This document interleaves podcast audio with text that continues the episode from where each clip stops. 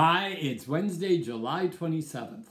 Happy 90th birthday, Norman Lear, the producer of All in the Family, The Jeffersons, Good Times. Norman Lear said, Life is made up of small pleasures.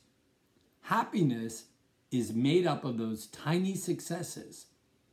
The big ones come too infrequently.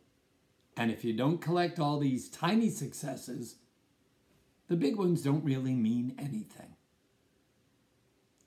Today, everybody, go out and collect a few more of those tiny successes so you can go and make a big difference.